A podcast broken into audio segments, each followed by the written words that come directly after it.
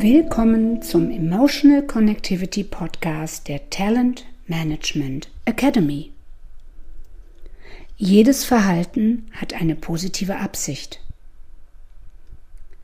Rolf hat dir im letzten Podcast wertvolle Hinweise zu Feedback gegeben und wie du es ganz leicht umsetzen kannst. Wie ist es denn gelaufen? Welche Erfahrungen hast du gemacht damit? Oftmals ist es ja herausfordernd, konstruktiv negatives Feedback zu geben, insbesondere an Menschen, die einen am Herzen liegen oder aber auch an Vorgesetzte in deinem Job, die in der Hierarchie eine Stufe höher stehen als du. Wenn du versuchst, die positive Absicht hinter dem jeweiligen Verhalten zu finden, kannst du damit auch ins Feedback gehen und hinterfragen, inwiefern die Handlung von der ausführenden Person eigentlich so beabsichtigt war. Die positive Absicht, wozu ist die denn eigentlich gut? Zunächst geht man hier von der grundsätzlichen Annahme aus, dass jedes Verhalten positiv motiviert ist. Wenn sich ein Mensch problematisch verhält, tut er das selten in böser Absicht.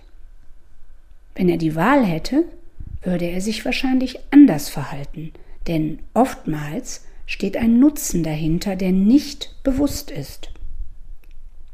Aus der Sicht von außen ist es deshalb sehr hilfreich, zwischen Absicht und Verhalten zu trennen.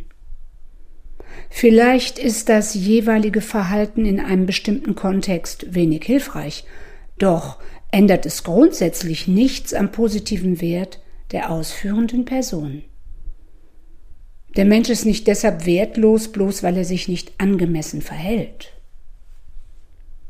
Lasst mich dazu ein Beispiel erzählen. Sicherlich ist euch allen bewusst, dass Rauchen der Gesundheit schadet. Warum rauchen Menschen dann? Weil es unter anderem für sie einen Nutzen hat. Ihr Verhalten ist positiv motiviert. Eine positive Absicht hat nämlich nicht zwangsläufig positive Auswirkungen.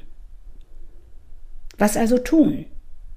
Vorsorglich Nikotinpflaster horten, damit die Zeit des Abgewöhnens leichter zu ertragen ist?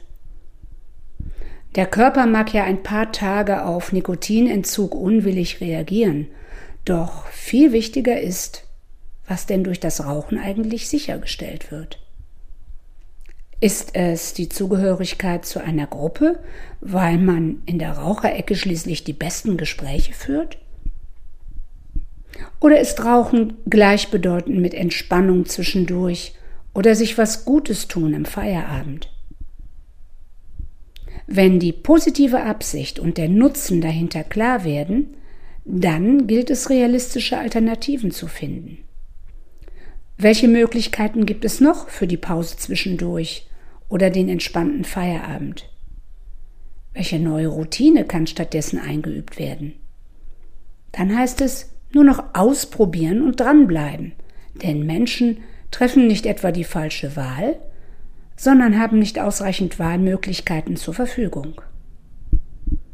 Beobachte doch in dieser Woche mal insbesondere Verhaltensweisen von Mitmenschen, die dich irritieren.